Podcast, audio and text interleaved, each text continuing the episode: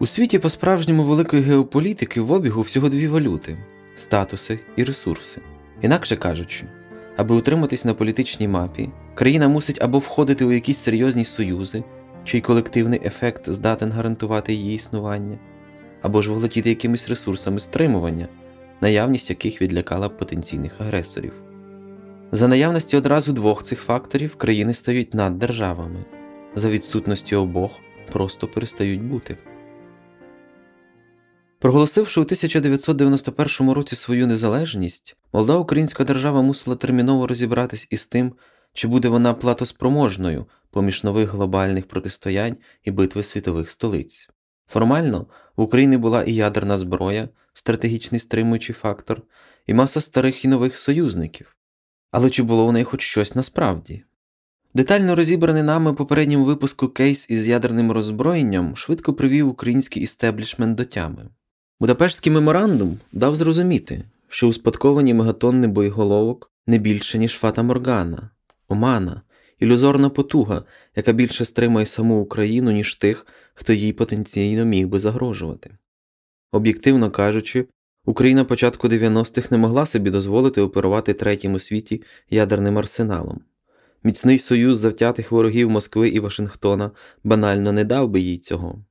Обираючи між самим існуванням України і розповсюдженням ядерної зброї, сильні світу цього дали досить недвозначно зрозуміти, що вибір може бути і не на користь молодої республіки.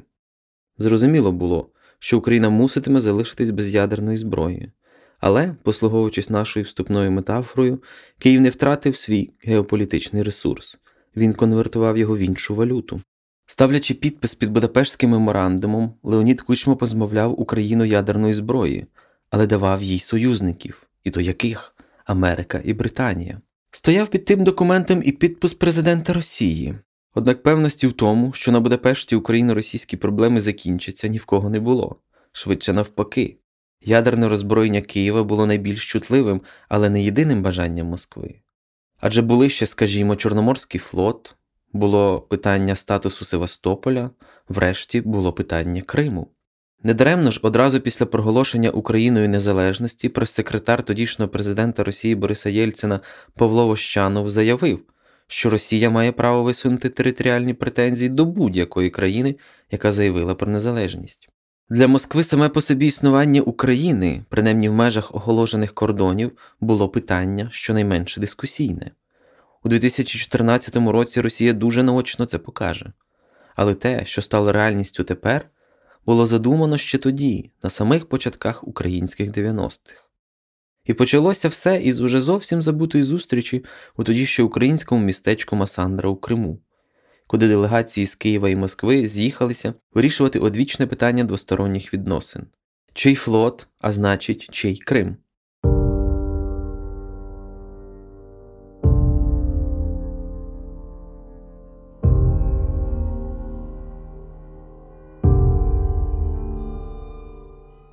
У перший рік незалежності велику роль у подальших подіях, пов'язаних з Чорноморським флотом, зіграв такий собі адмірал Ігор Касатонов. Уродженець Владивостока і кадровий радянський моряк, він був призначений Москвою командувати Чорноморським флотом у вересні 1991 року. Ось як про Касатонова згадував перший міністр оборони Незалежної України Костянтин Морозов. Коли 27 січня 92 року. Президент підписав указ про звільнення командувачів військами округів, які в тому сесійному залі на всеукраїнській нараді висловилися проти сприйняття України як незалежної держави, як такої, що має право на власні збройні сили, їх було знято з посад і було призначено інших. Серед тих, кого було знято, командувача Чорноморським флотом не було. Та Сатонова було залишено на своїй посаді. Це було дивним не тільки вам з боку, а навіть і мені. Тому що е, він був призначений Міністерством оборони СРСР вже після Путчу. За часів проголошення незалежності Україною І після прийняття Верховною Радою постанов щодо військових формувань і їхнього підпорядкування Верховній Раді, і здійснення всіляких форм контролю над збройними угрупуваннями в Україні з боку керівництва держави, незважаючи на це, його було призначено одноосібно Москвою, і ми про це дізналися в державі із засобів масової інформації. Хоча це було ще у перші, найперші місяці, ще до референдуму, але все ж таки юридично це було вже порушенням нашого суверенітету. І менше з тим його було залишено на посаді. Як згадує у розмові з УП, колишній дипломат та заступник міністра закордонних справ Олександр Чалий, фактично Касатонов у перші місяці після незалежності міг присягнути й Україні, але цього не сталося. На 20 січня 92-го року всі збройні формування, які знаходились на території України Радянського Союзу, повинні були прийняти присягу Україні. Чорноморський флот також. Командуючий Чорноморським флотом був адмірал Касатонов. І настрій, наскільки мені відомо в Чорноморському флоті на той період, ну як в всій країні, тобто це сприймалося як нормально. Ну всі ж прийняли присягу, і ракетні війська, і, і всі. Вони були готові якби прийняти також присягу. І Касатонов полетів в Київ на своєму літаку, і я цю інформацію підтвердив з багатьох, е, багатьох джерел. Тобто, це і з аеропорта, де він сидів, мені підтвердили, що він цілий день просидів в аеропорті. Це і в Севастополі, які підтвердили, що він вилетів. Він прилетів на своєму командуючий, мав свій літак, прилетів в Київ з проханням зустрітись з Кравчуком і прийняти присягу. Ну, тобто, зголосити на вірність Україні і так далі. І далі, всі, хто мені це розповідав, і що несподівано для всіх, Кравчук не прийняв Касатонова. Він просидів цілий день в аеропорту, махнув рукою і відлетів. В результаті він полетів в Москву, і в результаті почались качелі. Тобто був історичний момент, в який Україна могла б без будь-яких проблем, якби тоді відбулася ця зустріч Кравчук-Касатонов, я переконаний, що весь Чорноморський флот прийняв би присягу і був би весь український. Тому що в той момент була така суета в якомусь контексті. е, В Москві було не до цього. Сам Кравчук в розмові з українською правдою згадував, що у той момент було дуже багато зустрічей і важко зорієнтуватися, хто до нього приходив і з якою метою. Ну я не пам'ятаю цього, це якась деталь. Може, люди пам'ятають краще, тому бачите, скільки було проблем, скільки було людей, тисячі зустрічей і десятки документів, які треба було аналізувати, підписувати, і кого я приймав, кого не приймав. Ті, хто готувався до зустрічі зі мною, знають краще, ніж я, тому що вони готувалися до зустрічі, а я, ну, можливо, мені не доповідали, можливо, доповідали, а я був зайнятий іншими питаннями, можливо, був не готовий до такої зустрічі. Тобто, це питання вже інше. Однак у Чалого є версія щодо того, чому Кравчук не прийняв керівника Чорноморського флоту. Я е, потім задумувався, чому Кравчук не прийняв Касатонов. В пресі ходить думка, що він його не прийняв тому, що в вересні 91-го року, уже після подій, які відбулися 24 серпня, ну в вересні, Касатонов був призначений командуючим Чорноморського флоту указом Єльцина без будь-якого погодження з Кравчуком. І що Кравчук за це на нього обідався. І тому він його не прийняв. І ця версія є в пресі. Але в мене є інша версія. Мені здається, що під час підписання Біловежських угод питання Чорноморського флоту виникло, і в мене є певні докази. І Леонід Макарович взяв певні на себе зобов'язання стосовно Чорноморського флоту, які він не міг порушити, якби він прийняв Касатонова, і Чорноморський е, флот прийняв би присягу на користь України.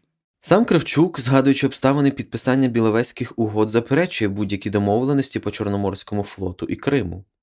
Ні до і в процесі підписання Біловізької угоди конкретно питань про Крим, про Чорноморський флот, про інші не обговорювалося. Вони позначалися як е, е, питання, які вже будуть розглядатися, можливо, будуть розглядатися після виконання того головного документу Біловізької угоди. Але конкретно питання не ставилося. Чому ми зараз так багато уваги приділили адміралу Касатонову? Бо саме він є тією людиною, якій Росія має завдячувати самим існуванням Чорноморського флоту у складі своєї армії.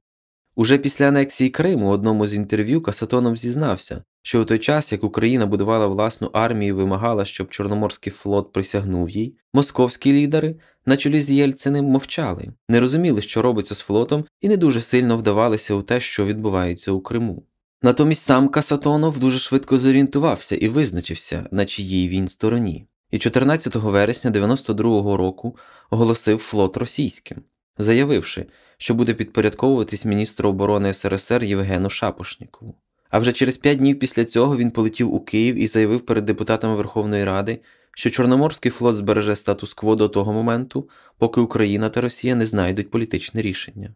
Якби у вересні 92-го Касатонов не заборонив морякам присягати Україні, то власне проблема російського флоту відпала б сама собою, адже весь флот став би українським. Однак позиція одного російського адмірала запустила великий і болючий переговорний процес двох столиць. 5 квітня 93-го року Леонід Кравчук робить заяву про те, що Чорноморський флот належить Україні. Рівно через два дні відповідну заяву зробить Борис Єльцин. Починається перетягування корабельного канату, а сепаратистські сили вперше пробують проголосити про відокремлення від України. Згадує дипломат Олександр Чалий.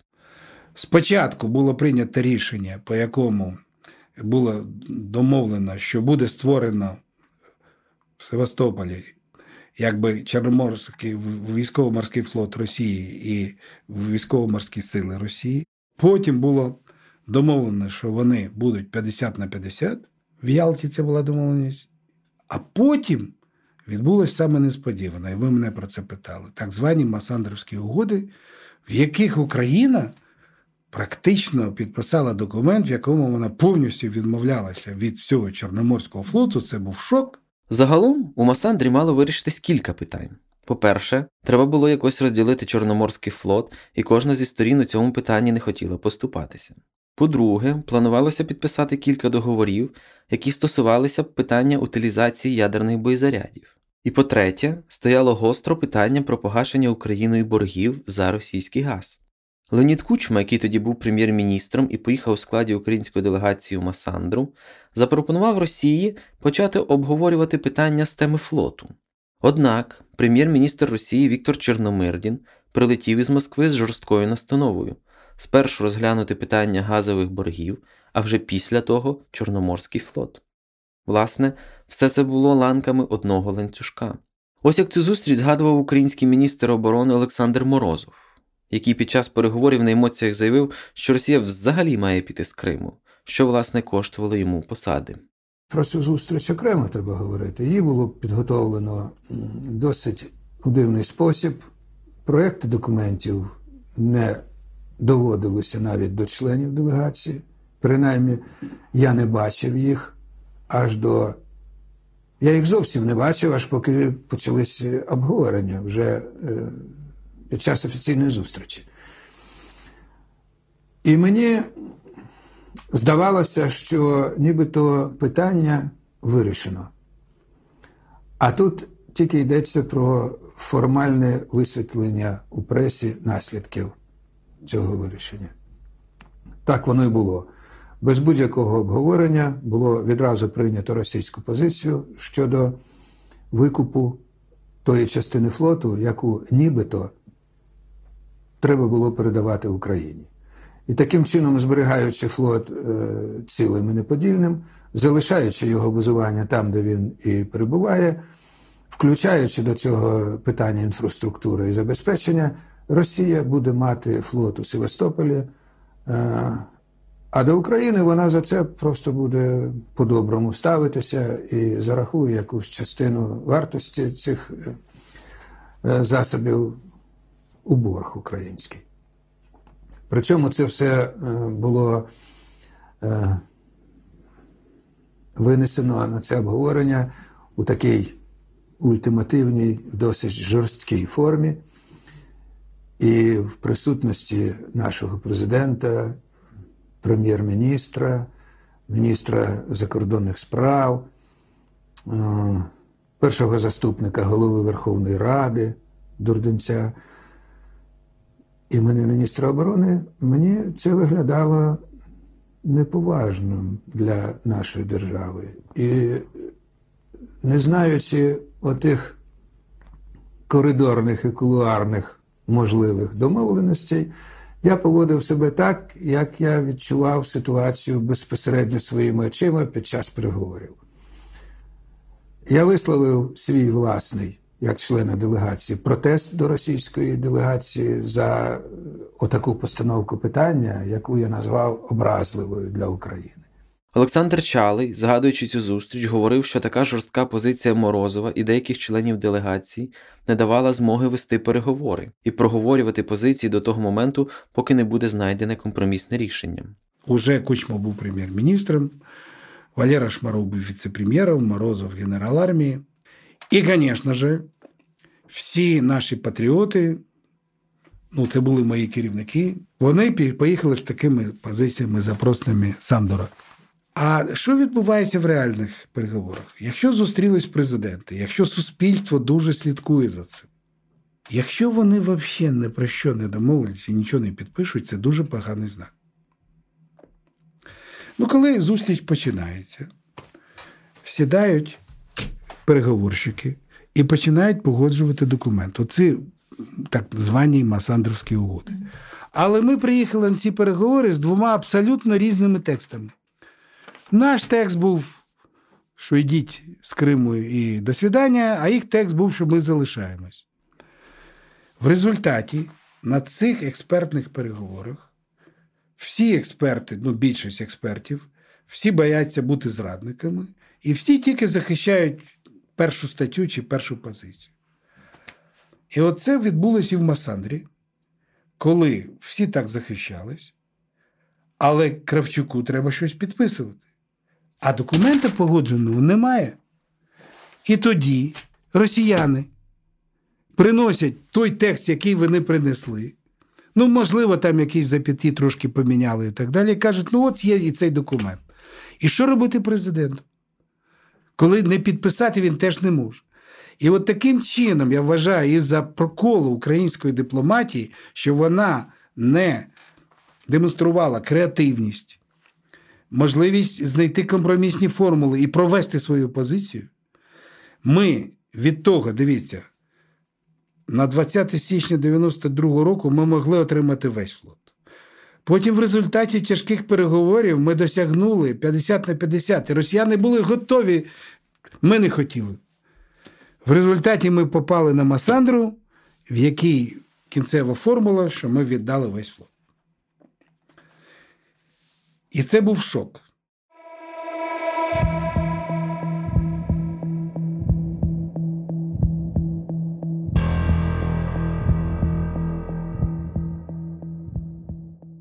Вже за півтори години президенти держав виступили з заявами, з яких ставало зрозуміло, що підписано протокол, в якому Кравчук погодився в рахунок боргів за газ віддати Росії флот і інфраструктуру для його обслуговування.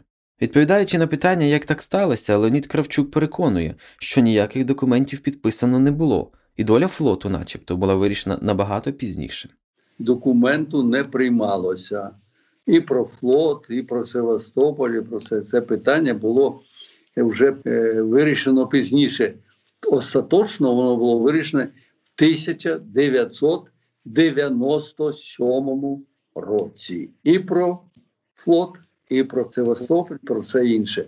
Так що це Масандро комусь вигідно говорить про це. Я не знаю на якій підставі, тому що я читаю навіть людей, які близько, яких і близько не було в Масандрі. Звідки вони це знають, я е, не, не, не маю інформації. Я вам ще раз заявляю: жодних документів в Масандрі не приймалося. Було обговорення і доручення повтор, обговорення і доручення. А це доручення перетворювалось в документи пізніше. Цілому Леонід Макарович має рацію. Масандрівські угоди у подальшому були переглянуті. Україна змогла дещо переграти їхні умови і підписати нову формулу. Але йшлося вже не про рівну формулу 50 на 50, а про малий відсоток кораблів, які відійдуть Україні, згадує Олександр Чалий. В результаті ми втратили можливість, і потім, за рахунок дуже тяжкої праці МЗС, нам вдалося кінці кінців вийти на формулу, що ми отримали там 17 з невеличким процентом тільки кораблів Чорноморського флоту.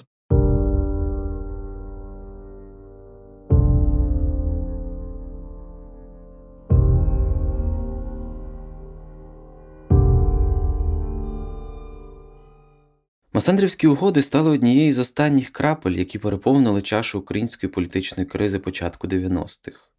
Майже одразу після них в Україні були оголошені дострокові президентські і парламентські вибори. Їхнім наслідком став початок епохи кучми в українській політиці. Але був інший, не такий очевидний наслідок. З одного боку, Масандра стала однією зі сходинок до Будапешта.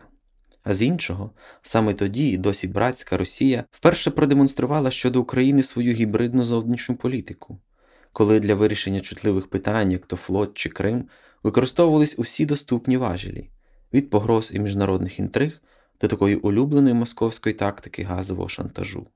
Власне, Масандра була для України чи не першою точкою входу у нову геополітичну реальність. Реальність, де Україні ще слід було довести, що вона справді достойна бути незалежною країною.